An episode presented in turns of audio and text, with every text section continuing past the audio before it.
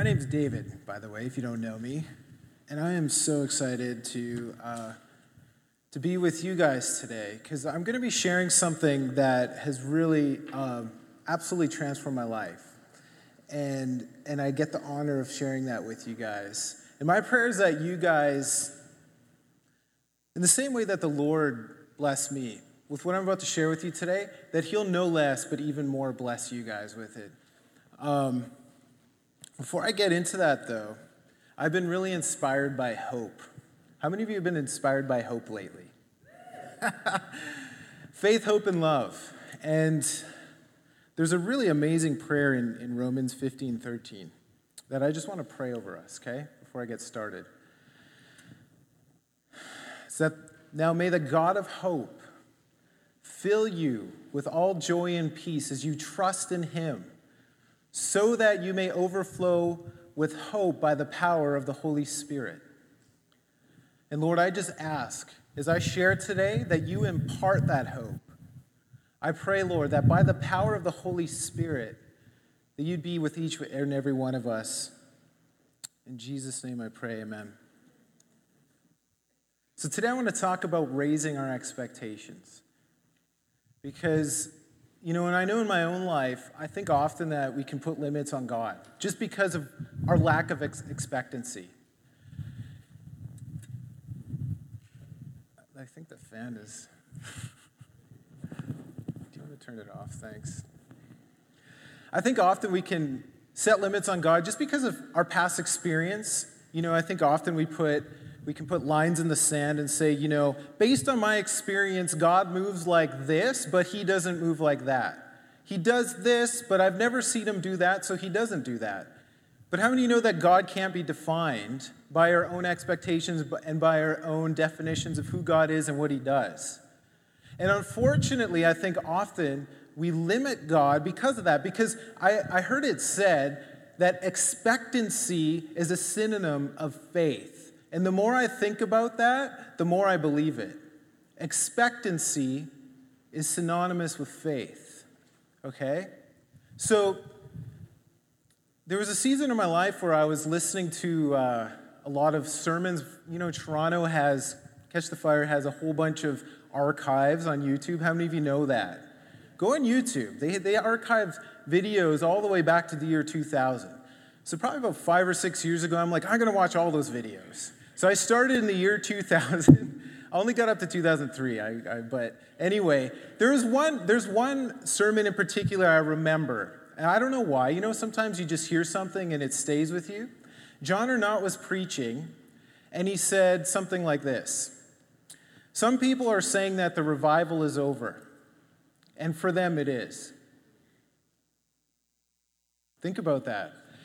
We don't expect God to be doing this anymore so I'm going to go and not go in faith, not go expecting God's going to move in my life, and then He doesn't. And then we confirm our negative beliefs that He doesn't move like this anymore. And I know that's, you know, what kind of blew me away is that John was saying that in 2003. I was like, people are saying that in 2003. I didn't go to Toronto for the first time until 2007, and I got completely rocked. You know what I mean? Like, two weeks like afterwards i was encountering like just one of those phenomenal encounters. And because i still i for all i knew the revival is still going. How many of you know it is still going? It never ended. But for those who think that it ended it did. And that's what faith is all about is expectation. So if you go there believing god is going to rock you and that he still moves in that way he's going to move in that way in your life. Now when I got a hold of this, so I, I, you know, back in 2006, 2007, I. Um, let me start. Let me start with this. What I want to do before I get into that story, I'm going to share that more at the end. I want to share about raising our expectations, and I'm going somewhere with this because I think God is about to do something really, really, really big, and we could either jump on board or miss it, right? And I don't want to miss it. I want to be in the middle of what God's doing. And I know you're all here and you want, you're the I know we're all the same. We want to be in the midst of what God's doing, don't we? But we got to keep our faith knowing that God is going to be doing those amazing things. All these prophetic words over Canada, all these prophetic words out of over Ottawa, all these amazing prophetic words over our individual lives. And I'm sure a lot of us have had a lot of amazing prophetic words, but because we haven't seen the fulfillment of them yet, our expectations are low, which isn't good. But what I want to do is share from the scripture some amazing scriptures that really transformed my life. Then I want to share a testimony of, of a particular scripture that really transformed my life. And then I want to just pray that God does the same for all of us, okay? So, the first one, and some of you may have heard me uh, share this one before, I want to share this one because I'm going to be sharing a lot of scriptures. And if we can get a hold of this scripture, the rest of them are going to blow our minds. I guarantee you, okay? If we actually believe this first scripture I'm going to share with you. The first scripture is from Second Corinthians chapter 1, verse 20. I encourage you to write that down. It, it, this is an amazing promise. It says that, for no matter how many promises God has made, they're all yes in Christ. And so through him, the Amen is spoken by us to the glory of God. What this is saying is that we all know there's thousands upon thousands of promises in the Bible. And what God's saying is that the answer to every single one of those promises is yes.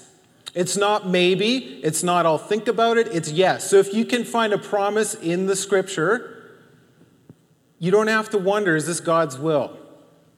The answer is yes. Is it God's will to heal me? Yes right? By Christ's stripes, we're healed. And so we know that that is for us individually because God's no respecter of persons, right? And so if He's done it for one person, He'll do it for you. So it's not a matter of if, maybe when, right? And I'm going to get to that later. But they're all yes. So when I'm sharing these amazing scriptures that I'm about to share, I want you to keep that one promise in mind and believe that everything I'm going to share today is yes for you and for me and for all of us, okay? So, the first scripture I want to share, and again, I'm talking about raising our expectations. I was alluding to this earlier that we often limit God, I believe. We draw lines in the sand, right? But how many of you know God often meets us on the other side of our lines, right? Outside of our comfort zone. And God's like, hey, come over here. And you're like, whoa, wait a minute. That's kind of outside of my frame of reference. But God doesn't care because He wants to stretch our faith and He wants to raise our expectations, okay? So keep that in mind. John 14, 11 through 14. This is Jesus talking. He says, Believe me when I say that I'm in the Father and the Father is in me, or at least believe on the evidence of the works themselves. Verily, truly, I tell you that whoever believes in me will do the works that I've been doing, and they'll do even greater works than these. Whoa. Just pause and think about that. Jesus Christ, the Son of God, is telling us that we're going to do greater works than he himself did. Now, notice he's saying, whoever believes in him. Why don't you say that? Whoever. Are you whoever? Yeah, we're all whoever. Jesus Christ is promising us that we as believers are going to do greater works than him. Isn't that something else? How many of you know Jesus doesn't lie? Right? If he said it, we can believe it. Yeah. So he says, Because I'm going to Father. And then he says, And I will do whatever you ask in my name. Why don't we say that? Whatever. Does he say some things? No, whatever. Whatever you ask for, I'm going to give you, right? So that the Father may be glorified in the Son. Then he says it again in a different way. You may ask me for anything. Why don't we say that? Anything.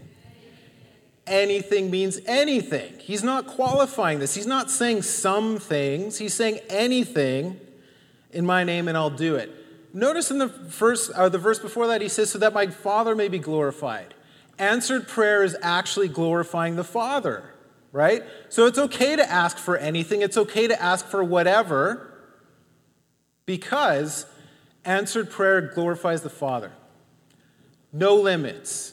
Anything. This is Jesus. Nothing's limiting you from getting anything you ask for in prayer, right? That's what Jesus is saying. And he emphasizes it twice. You can ask for anything, I'm going to do it.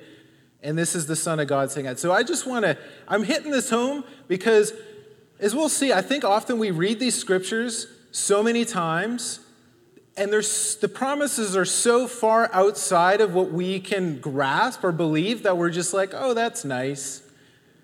But we don't actually believe it because we're like, that, how can we do greater works than Jesus? Right? Raising our expectations, taking Jesus' words to mean just what they mean and not trying to rationalize them like a lot of us might do, but actually taking God for, at his word and saying, I believe it and therefore I'm going to see that in my time. No limit. Why don't we say that? I mean, this is fun. No limits. No limits. Now, another verse I want to uh, read is Mark 11, 22 through 24. This is Jesus, and I like quoting Jesus, right? Like I said, we, you, Jesus doesn't lie, so we can just, we just either believe it or we don't, right? Because he doesn't lie. So, have faith in God, Jesus answered. Truly I tell you, if anyone says to this mountain, Go, throw yourself into the sea, and doesn't doubt in their heart, but believes what they say will happen, it'll be done for them. How many of you have, have seen a mountain go in the sea before? This isn't outside the realm of possibilities because Jesus is saying if we say that and don't doubt, it's actually going to happen, right? So if we actually took him at his word and we're like, hey, Jesus said this. I'm going to go say this mountain, go throw yourself in the sea. It should move. Now, don't get me wrong. I've never, I haven't seen it either, right? I'm, but I'm just saying, these, this is pretty high. Like, Jesus isn't going low. He's not saying, hey, if you say to this pencil, move a, a centimeter, it's going to move, right? He's not kidding around. So then he goes on. He says, therefore, I tell you, whatever. Again, he said, whatever you ask for in prayer, whatever Believe that you've received it and it'll be yours. Raising our expectations. Our job is to believe it, his job is to do it. Okay? So just like I was I alluded to 2 Corinthians 1:20 earlier, right? Where it says the answer is yes to all of his promises. Through him the amen spoken by us, right? We have a part to play. We have a part to play in coming into agreement and saying amen. Let that promise be done, Lord. Amen. Right? So he, we do have a part to play, and this is kind of what Jesus is saying here. Our part is to believe him, to believe his words. And as we do, we're going to see amazing things. We're going to see mountains being moved. No limits. No limits. Mark 9:23. Everything is possible for one who believes. Everything raising our expectation. Lord, I believe that Ottawa is going to be saved. Why not? Just because we haven't seen it before. I, when Jesus says everything's possible for him who believes, if we actually believe that, then Ottawa is saved. Ottawa is going to be saved, right? And who would want to, we want to be a catalyst to that, don't we? We want to see the Lord move in Ottawa like he's promised. We want to see him move in our nation like he's promised over and over and over again. There's, uh, we all know, we've heard them. There's so many prophetic words about Canada. Revelation 22 2. The leaves of the trees are for the healing of the nations. We're called as a nation to bring healing to the nations. And we've seen this in Toronto, haven't we? Aren't we? I'm grateful to be a part of, of Catch the Fire Airport because of what God's done, but also what He continues to do and what He's going to do because there's so many amazing words since the 90s that that's just a foretaste of what God's going to do through that church, through the church we're a campus of. Isn't that an honor? Another wave's coming. Are we going to be on board? Are we going to believe it? Are we going to be like, you know what? I think God's done with that. I don't want to. I don't want to be one of the people who are saying, "Hey, I think God God's done with that." I, you know, because I know He's not done with that. He still loves pouring out the wine of the Spirit upon His people doesn't he? He still loves, yeah, amen, thank you. That's right. He knows it. That's right. He, he still loves encountering his children so that their lives are transformed, right? Yeah, he's getting it. I'm telling you. It's the next generation. He believes.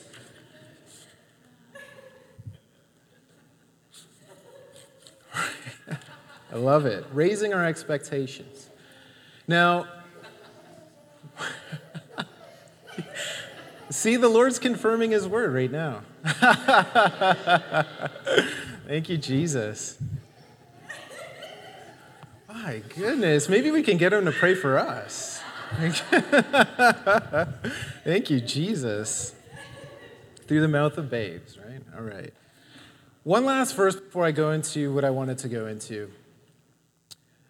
I love reading the prayers in the Bible. Paul the Apostle, how many of you heard like apostolic prayers? Simply, it's just the prayers that Paul or others, other apostles have prayed in the Bible.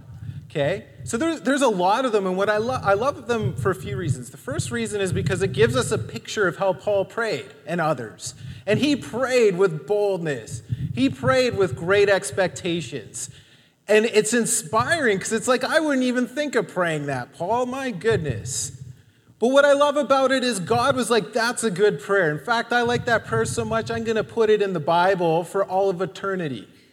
I love that because it, it gives us a frame, like, we can take these prayers and pray them for ourselves, for our loved ones, and they're canon scripture. So, like, hey, this is God's will right? All of his promises are yes and amen. And, and why not just pray how the apostles prayed, you know? I don't know. But I'm going to just pray this over us because this is one of the uh, prayers of the apostle Paul, and it's phenomenal, okay?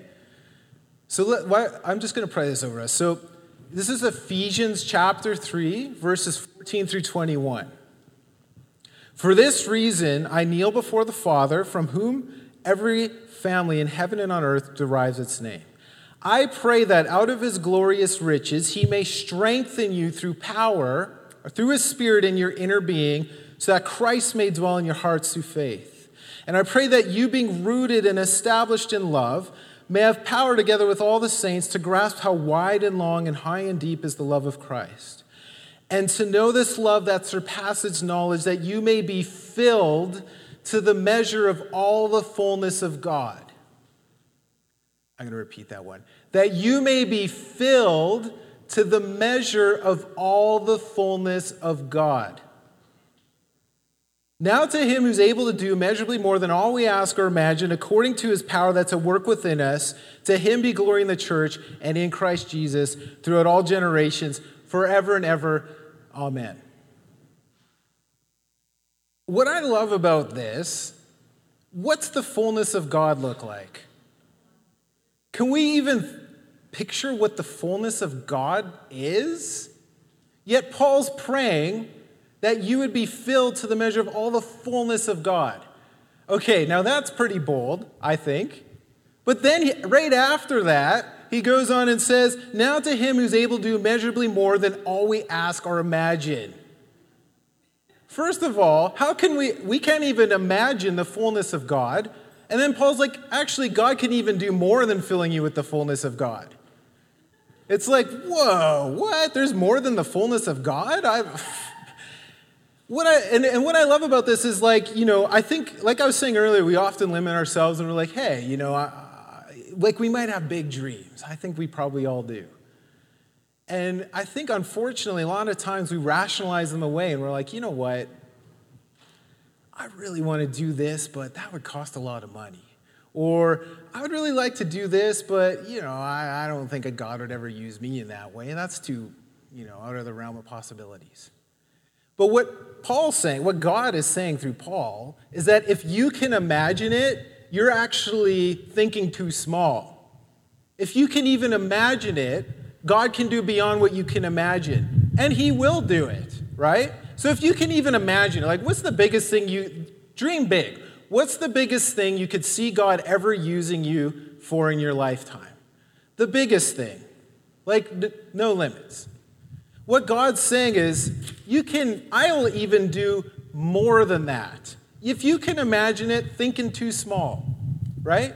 Beyond what we can think or imagine. Beyond, no limits. And this is, I'm telling you, this is Paul the Apostle praying this. And I want faith like that. I want to be like, you know what? Why stop with Ottawa being saved?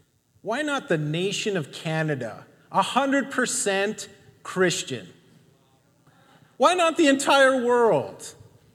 Somehow, I can imagine it, so that's thinking too small. I don't know. I, I guess I don't get that one. anyway, you see my point, right? And so I just want to encourage all of us today and breathe in hope. I prayed that scripture earlier hope. Because I know there's a lot of us who've had promises in our lives for years, maybe decades. And then, you know, through life, life happens.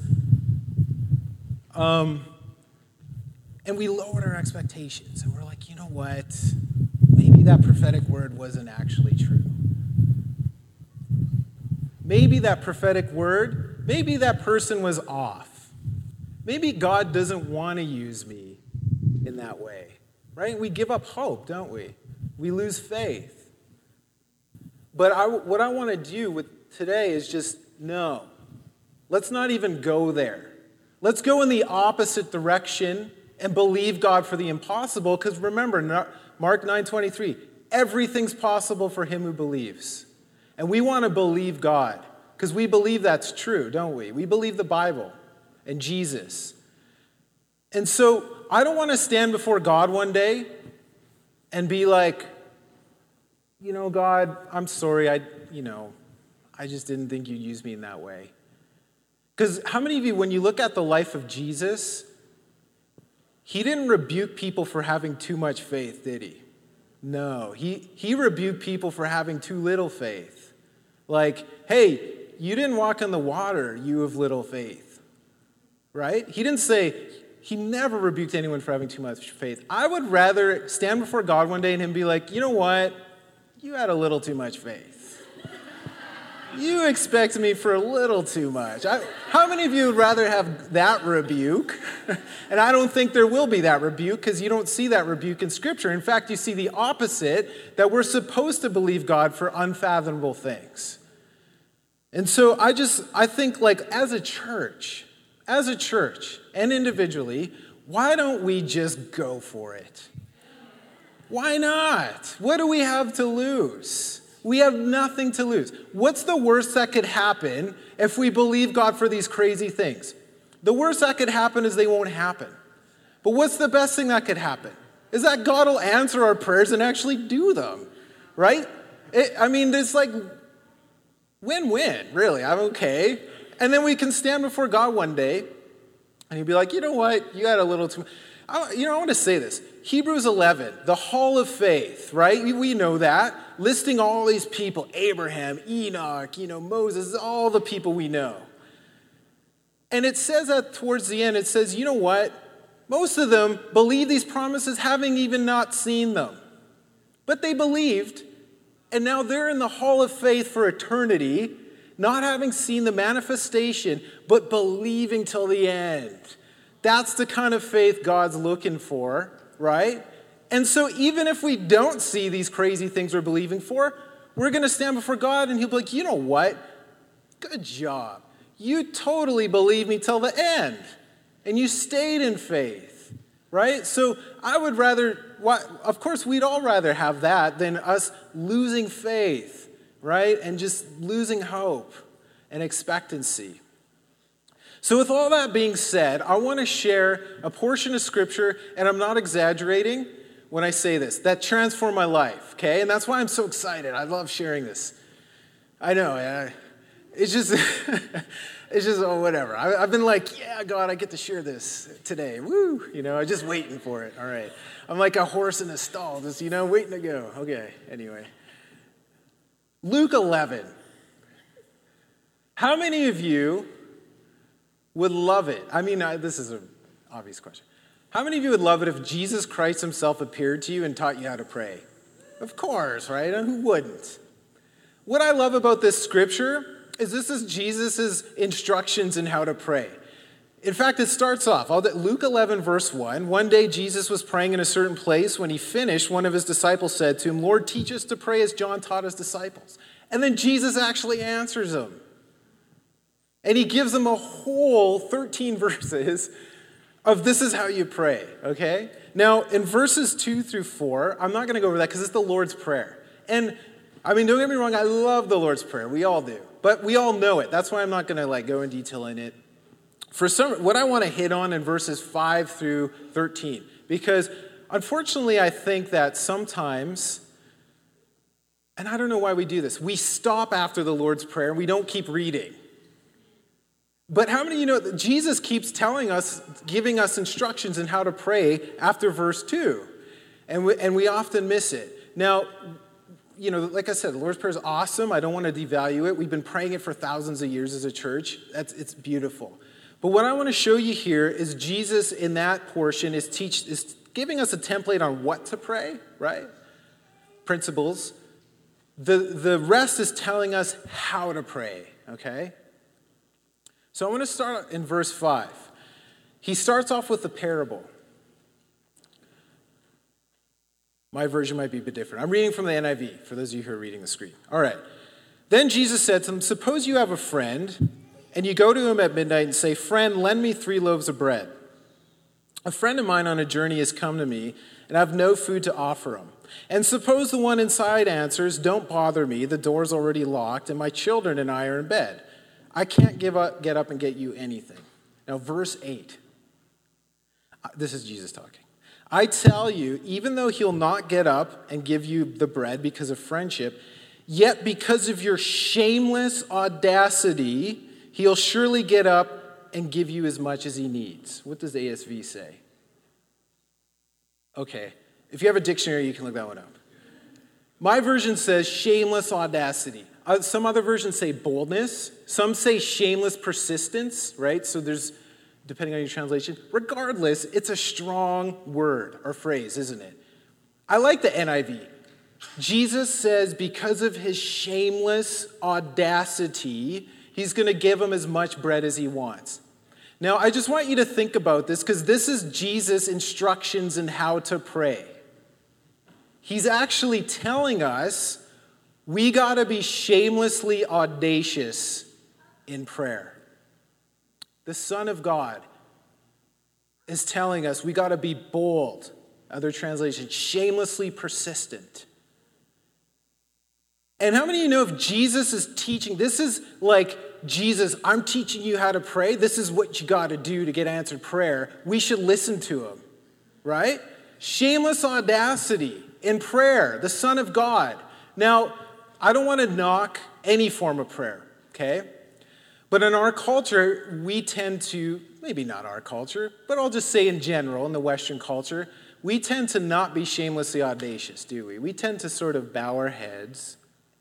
This is fine, I'm not trying to mock anything, but you know what I'm saying bow our heads and, and pray in our minds, right? And that's fine, right? That's totally cool. But on the surface, to me, that doesn't look like shameless audacity, does it? Shameless audacity looks like the parable going in the middle of a night, knocking on someone's door, waking up the entire family. Now, at that time, they all slept in one room. They all had animals, they slept with the animals.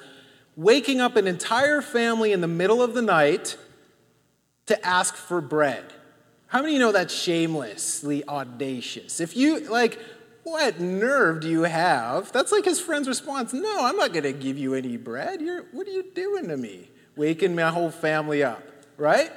But Jesus is actually saying, good job.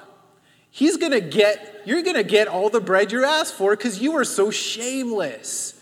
And that look can look crazy to the people on the outside, right? But how do you want to pray like the Son of God tells you how to pray, right? Being shamelessly audacious. Yeah. I, I just, it's a posture of heart, isn't it?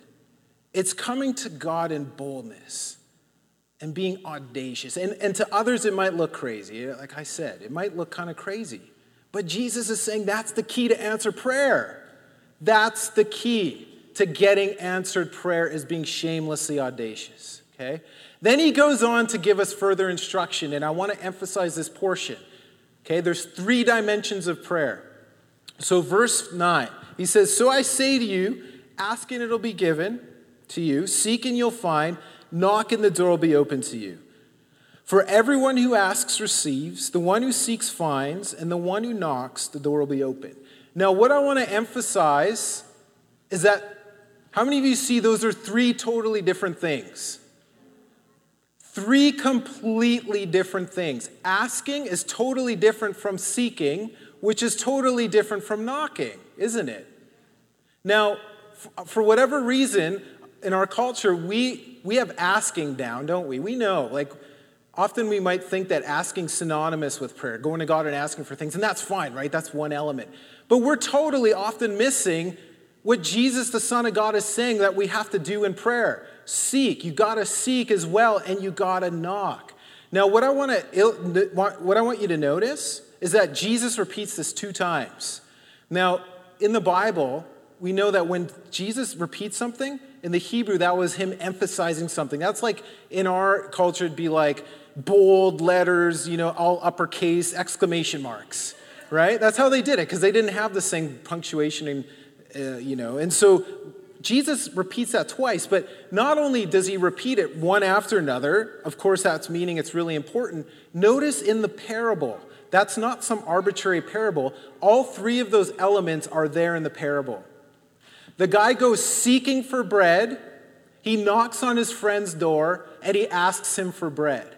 Jesus is using that as an illustration of these three dimensions of prayer, right? So, what I want to do is take some time and just kind of go over each of these, give you some scriptures on them to show you what I'm talking about. Because, you know, I think often what happens is we read these kinds of scriptures, we can read these things like a hundred times, right? I'm sure we, a lot of us have read this a hundred times, and we don't even see that. We're like, ah, seek knock, oh, that's nice. Moving on, right? But I want to hit on these and say, no, these are the keys to answered prayer, according to Jesus' teaching, right? So, what's asking? Now, again, this kind of goes without saying. We all know what asking is, but I want to hit on this with some scripture anyway to build some faith, okay? Because I already shared some on asking earlier, but if I share you these scriptures, and you might want to write them down, you're going to see hey, if I ask for something, God is going to really do it. Not only according to Luke 11, but according to these scriptures I'm about to share. So this one I really, really love, and I would encourage you just to really get a hold of this one. 1 John chapter 5, verses 14 through 15. This, this is the confidence that we have in approaching God. That if we ask anything according to his will, he hears us. And if we know that he hears us, whatever we ask, we know that we have what we asked of him. Remember, yes and amen. Whatever we ask, we're going to have it. So, I don't want to trip you up because you might be like, well, is it God's will? That's a key, isn't it? But like I said earlier, if it's in the scripture, it's God's will. We can bank on it, right? Healing, is it God's will? We don't even have to ask that question. We know it's His will, right? I can give you so many scriptures. We all can, right? Isaiah 53, 4 and 3, or 4 and 5, rather. By His stripes we're healed. Uh, Acts 10, 38. Jesus was anointed with the Holy Spirit and power who went around doing good and healing all who were oppressed of the devil. Not some, all, right? So we have promises in the Bible, and we know if we go to God, hey, is healing for today? Yes. So that's why I like praying the scriptures. That's why I like advertising like the apostles' prayers, for instance, because those are faith builders, because we can go to God and be like, you know what? God's totally going to answer this, guaranteed. He promises to. Another, uh, a few more, just to hit this home give you some more on this is again Jesus saying these things. John 15, verses 7 and 8. If you remain in me and I remain in you, ask whatever you wish and it'll be done for you. This is to my Father's glory, that you bear much fruit, showing yourselves to be my disciples. Notice he says, whatever you wish. Whatever you wish. Now, it's going to be done for you if you ask my name. To glorify my Father and so that you'd bear much fruit. So there's a purpose of answered prayer. But what I want to emphasize here is I think often we have an idea, a misconception that if we ask God for something we wish, our desires, it's somehow not right. So it's totally okay for us, and we should pray for the orphans and other people, and that's awesome. Awesome. But notice he says, whatever you wish. This isn't wrong. And we have, even if it's implicitly stated, somehow we feel selfish if we're praying for something we wish. But Jesus is saying, no, this is to my Father's glory that He answers the prayer of what you wish so that you'd bear a lot of fruit, you know?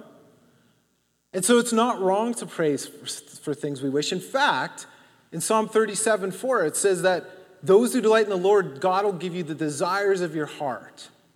God gives us those desires. He not only implants them, He delivers them, right? And so if we have a desire, it's not wrong to pray that. That's what I want to hit on there, okay, with that one. John 15, 16. Again, I'm just hitting this home. This is Jesus' promises. You did not choose me, but I chose you and appointed you so that you might go and bear fruit, fruit that will last. And so that whatever you ask my Father, or in my name, the Father will give to you. Whatever you ask. John 16, 23 and 24. In that day you will no longer ask me anything. Verily, truly, I tell you that my Father will give you whatever you ask in my name. Until now, you've not asked for anything in my name. Asking you receive, and your joy will be complete. There's a couple things there. He's saying, You haven't asked me yet, and that's why you haven't gotten it. That's why you have to ask. You actually have to ask. And I think that's a challenge for some of us because we're like, why bother? God already knows what I need. But Jesus here is saying, you know what? It's because you haven't even asked me yet. But just go, right? It's about relationship. Just ask me. And notice why. So that your joy would be complete.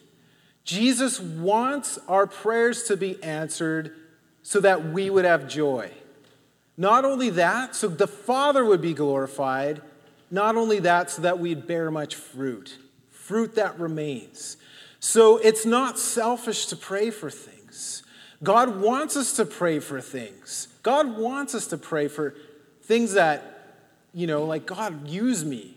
Of course, He wants us to pray that. He wants us to pray that so that He'll answer that, so that the Father would be glorified, so that you would bear a lot of fruit, and so that you would be joyful.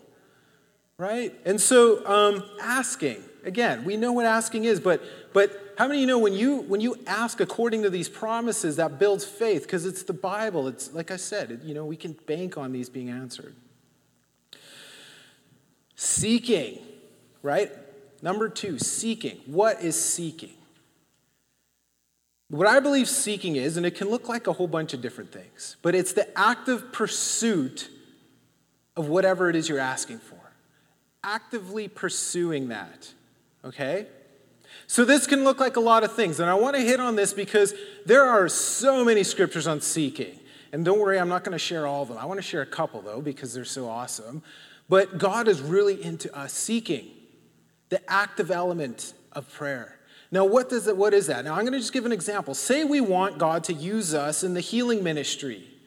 Maybe we've never seen somebody healed when we lay our hands on them, and and it doesn't make sense because it's clear in the Bible, like just Mark 16, right? If we lay our hands on the sick, they're going to recover. Why am I not seeing that? What seeking might look like in that context is reading books on healing, listening to sermons on healing, going to conferences on healing, asking people who have the healing, you know, anointing or whatever, to pray for impartation for you. That is seeking. Now, I don't want to confine it to those things, but I'm just giving you examples so you see the active pursuit. Not now asking, right? You might ask God, use me in the healing ministry, please, according to your word. I know that you, you know, whatever, asking him. But then you got to seek too to get the answer. You got to actually go out and do something to get the answer. And that's why I believe there is so much breakthrough at conferences. Because you got so many people who are seeking some flying across the world, some driving, whatever, to go to this conference, and you wonder, why are conferences so off the hook? Why, why is God encountering so many people at those conferences? Because he's answering the prayers, he's answering them seeking after him, and that he's blessing it. And so, so many people get transformed, and I believe that's why, because by actually getting on that plane and going to that conference, you're praying. Even if it doesn't feel like you're praying, you're actually praying. You're listening to sermons on healing. That might not feel like praying, but you're praying because you're seeking after it, right? And that's an important element. That's really, really important. Now, just a couple verses on this. Hebrews 11, verse 6. I love this. This is actually in the context of Enoch. I mean, come on now can learn a lesson from Enoch. Right after he talks about Enoch getting caught up and being no more, right? Because he had so much intimacy with the Lord. Verse 6, Hebrews 11, he says, And without faith, it's impossible to please God because anyone who comes to him must believe that he exists and he's a rewarder of those who diligently seek him. Two things. If you don't do these two things, it's impossible to please God. Of course, we got to believe he exists, but you also, notice, have to believe that he's going to reward you for diligently or earnestly seeking him.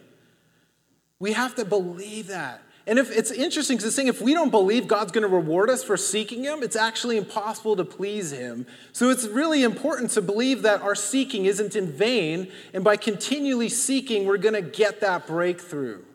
That's what's pleasing to God. And like I said earlier, at the end of Hebrews 11, those people, a lot of them didn't see the breakthrough, but God still said those are men and women of great faith. And so being persistent, not giving up is the key. And I want to give an illustration of this from Luke 11.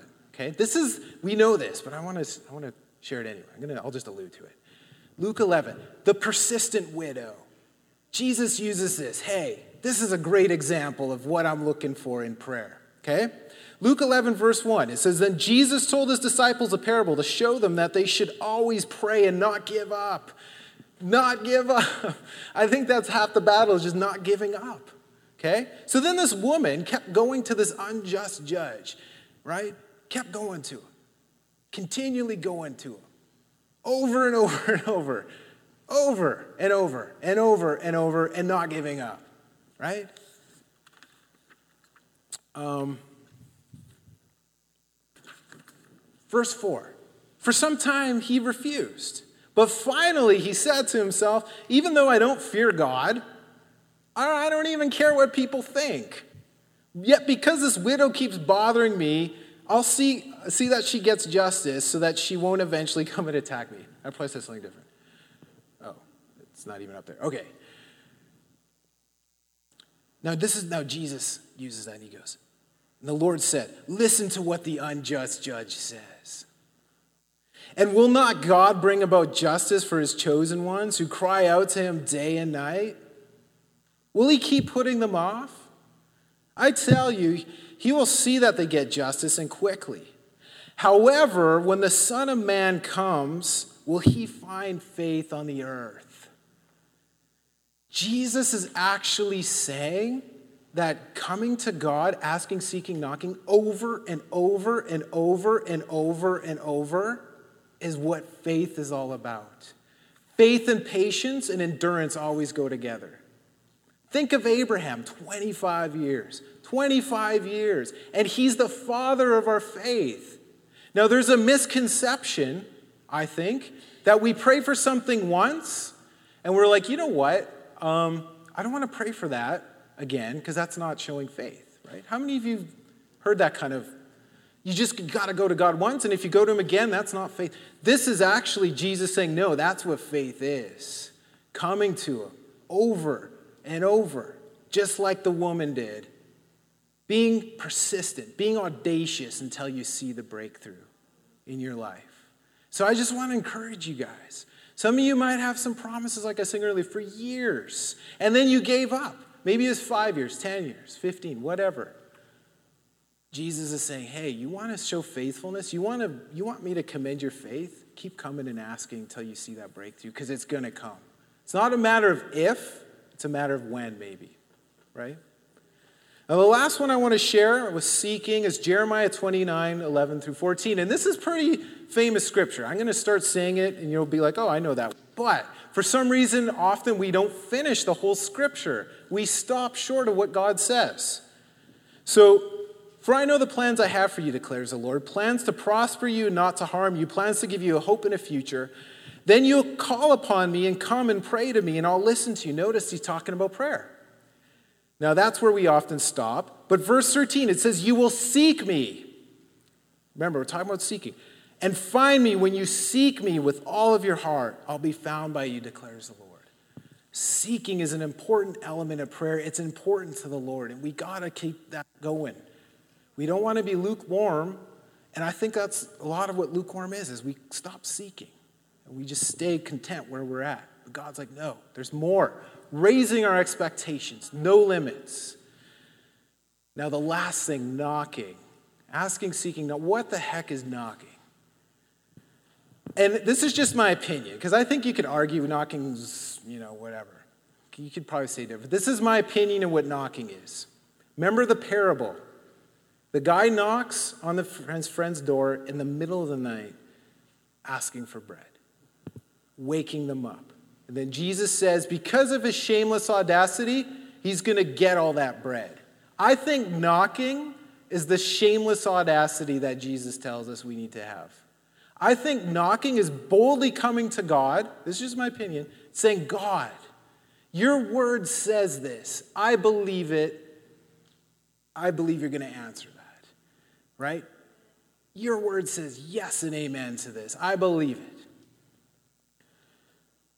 And that's, you know, the reason this scripture is so um, meaningful to me is because in 2006, um, I got saved in 2001. 2006, you know, I was you know, unfortunately kind of a lukewarm Christian, I'll be honest, for a few years there. And in 2006, something happened. It's a long story. I'm not going to give you the long version. The short version is I moved to a new city to go to grad school in Waterloo from Winnipeg. And I'm like, I'm just going to go after God. I started listening to like sermons all the time, watching Miracle Channel, Christian TV, just like, yeah, just loving it. And then I was like, you know what? I'm going to pray. I'm going to just pray every day. Why not? Right? And pray for crazy things because I heard about these verses. I heard, hey, Jesus is actually, Jesus is, it's an imperative according to Jesus to seek and keep on seeking until you see the breakthrough. Right? So actually, I'm going to end that. Uh, Luke 11, Jesus finishes by saying this. Okay, remember, this is in the context of prayer. Which of your fathers, if you, uh, your sons ask for a fish, will give him a snake instead? Or if he asks for an egg, we'll give him a scorpion? If you then, though you're evil, know how to give good gifts to your children, how much more will your Father in heaven give the Holy Spirit to those who ask him? And I love this because it almost seems out of place, doesn't it? You're like, what does asking, like, why are you talking about the Holy Spirit now? It's almost like Jesus is like, hey, ask for more of the Holy Spirit, you're going to get him. Hey, look, ask for more of the Holy Spirit, you're going to get him. You're ask for and it's almost like Jesus wants us to keep on asking for more of the Holy Spirit and he's like God's going to give him to you.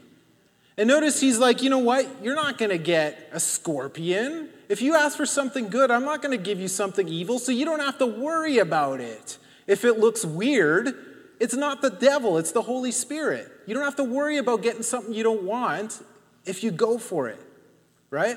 So I heard that. I'm like, you know what? Jesus is telling me to ask for the Holy Spirit. I'm just going to do it. I'm going to believe that he's going to give me the Holy Spirit. And then I started hearing sermons about 1 Corinthians 12 31. Eagerly desire the spiritual gifts. He lists all these spiritual gifts, Paul, and then he says, eagerly desire the greater ones. It's an imperative, isn't it?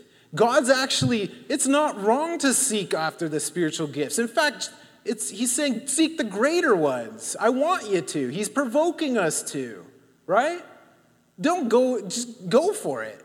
It's an imperative. And it, this is my opinion. I think it's a matter of obedience, right? Because he's saying, eagerly desire the spiritual gifts, eagerly desire the greater ones. And then, if that's not enough, in, in 1 Corinthians 14 1, he repeats himself. He says, follow the way of love and eagerly desire the gifts of the Spirit, especially prophecy. Especially prophecy. The greater gifts that edify people, the greater gifts that build the church up. I want you to eagerly desire those ones. And you know what's interesting? This is almost a euphemism because the word eagerly desire is the word covet. Covet the greater gifts. It's almost like, oh my goodness, is that okay? It is, it's in the Bible. Now, the reason I'm sharing this is because I was like, whoa, okay, this is God telling me to eagerly desire the greater gifts, right? I'm just gonna go for it and believe. So I started praying every single day. I started saying, God, you say eagerly desire spiritual gifts, and then I just list them all. I eagerly desire the word of wisdom, the word of knowledge, faith, gifts of healing, speaking in tongues, interpretation of tongues, prophecy, discerning of spirits. Every day, I would say, Lord, I want, I want more of your Holy Spirit. Fill me with your Holy Spirit. I want to feel you more, know you more, right? I want to learn how to receive and flow and respond in your glory. Now, of course, I prayed for other things, but I was just like, you know what? I'm, why not? Raise my expectations, no limits. Jesus says it, I'm just going to believe it. And three months went by of me doing this. Like I said, I prayed for other things, but every day I was just like, God, your word says that. I believe it. That's the shameless audacity, right? It's like taking God at his word and saying, I believe it. You're going to do it. For whatever reason, it took three months. I don't know why God's timing is the way it is, but three months later, and I'll never forget this because before this, I mean, I was a Christian, like I said, but I don't think I was operating in the gifts. You know, maybe prophecy a little bit, but I definitely wasn't speaking in tongues. In fact, this is kind of funny. When I first started listing the gifts, I left out the gift of tongues.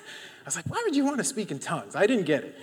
But then a month later, I heard a good sermon on the Miracle Channel about why tongues is so good. I'm like, all right, I'll, I'll add that one. Why not?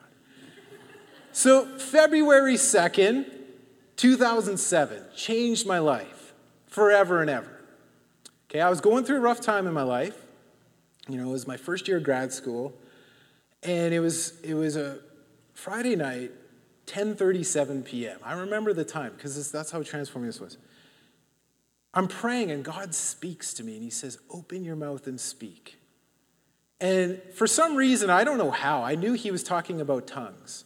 I just knew it. And I, in my mind, I'm like, God, but I don't know how to speak in tongues. That's what I said to him. I, I've tried it. I don't, I, you just can't speak in tongues unless, right, he enables you. And he didn't, he didn't bother listening to me. He just said it again. He said, Open your mouth and speak. So I was like, Okay. I was by myself in my living room. I'm like, Why not? Okay. I opened my mouth. And how many of you know can guess what happened next? Yeah. It just poured out. And it was so funny to me because in my mind, I'm like, Is this me? like, you know, you hear yourself, I'm like, Whoa, okay. But you know, what happened is I ended up having a five hour encounter that night with the Holy Spirit, speaking in tongues for five hours. And you know, a whole bunch of things happened that night. But one of the things that really impacted me is that about 45 minutes to an hour, um, I got interpretations to the tongues. And I was writing them all out fast. Right? As you can imagine, I'm speaking in tongues, getting interpretations, writing them all out. I got like 13 or 14 pages of it, of interpretations.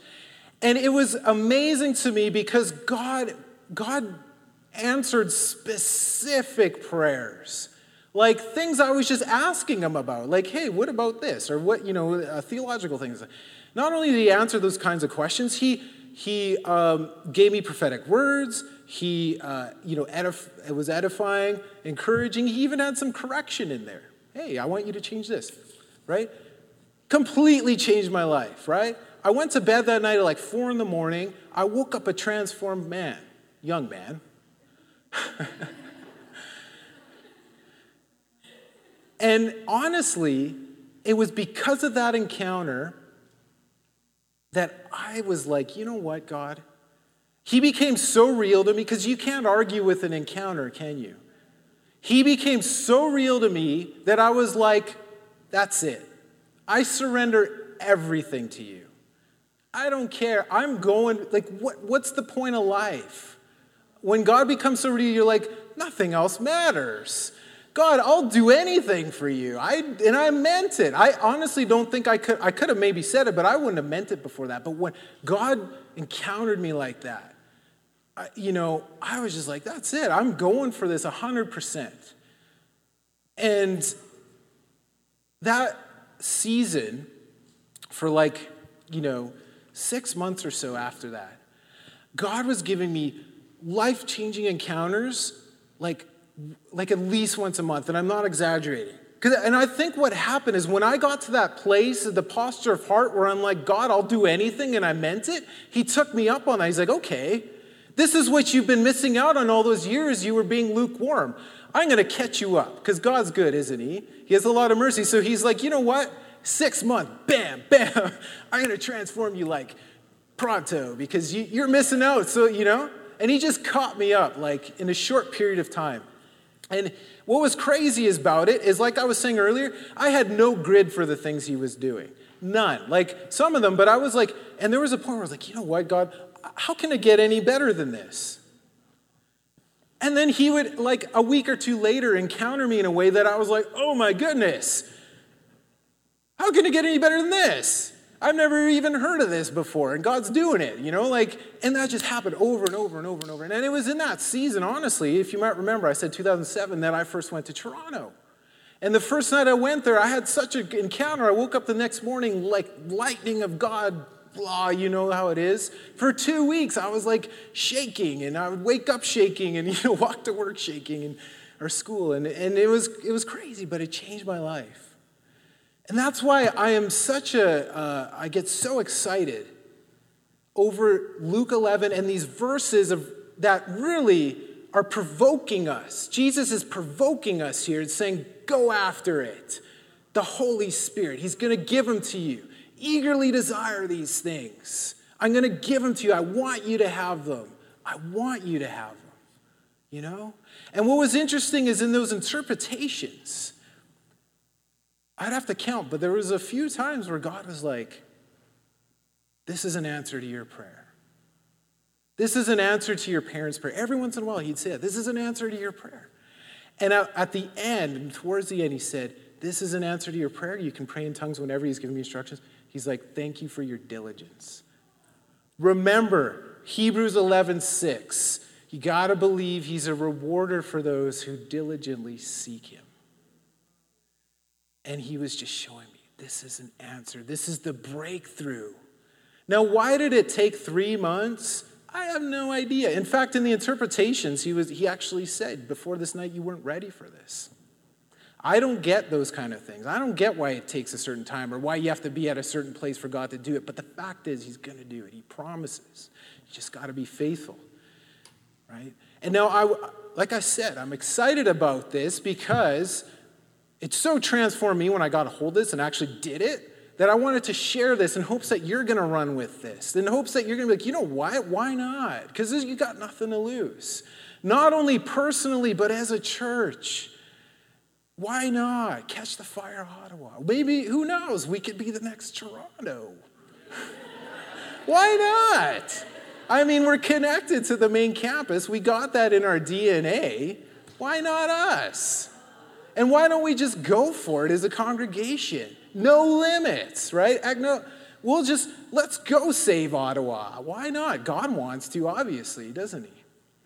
So I just want to impart that hope, that faith. Because I the expectation, like I said earlier, I think a lot of us get disappointed with hope. We get disappointed because all those years, like, God, I haven't seen you do it yet. So we give up. Romans 5 5, though, it says, Hope does not disappoint because he shed abroad his love into our hearts by the Holy Spirit whom he's given us. Hope doesn't disappoint. You just got to keep with it. You got to be faithful. You got to be like the persistent widow. All these parables, you got to be like that guy who woke up that family for bread. Let's be like that guy. Amen?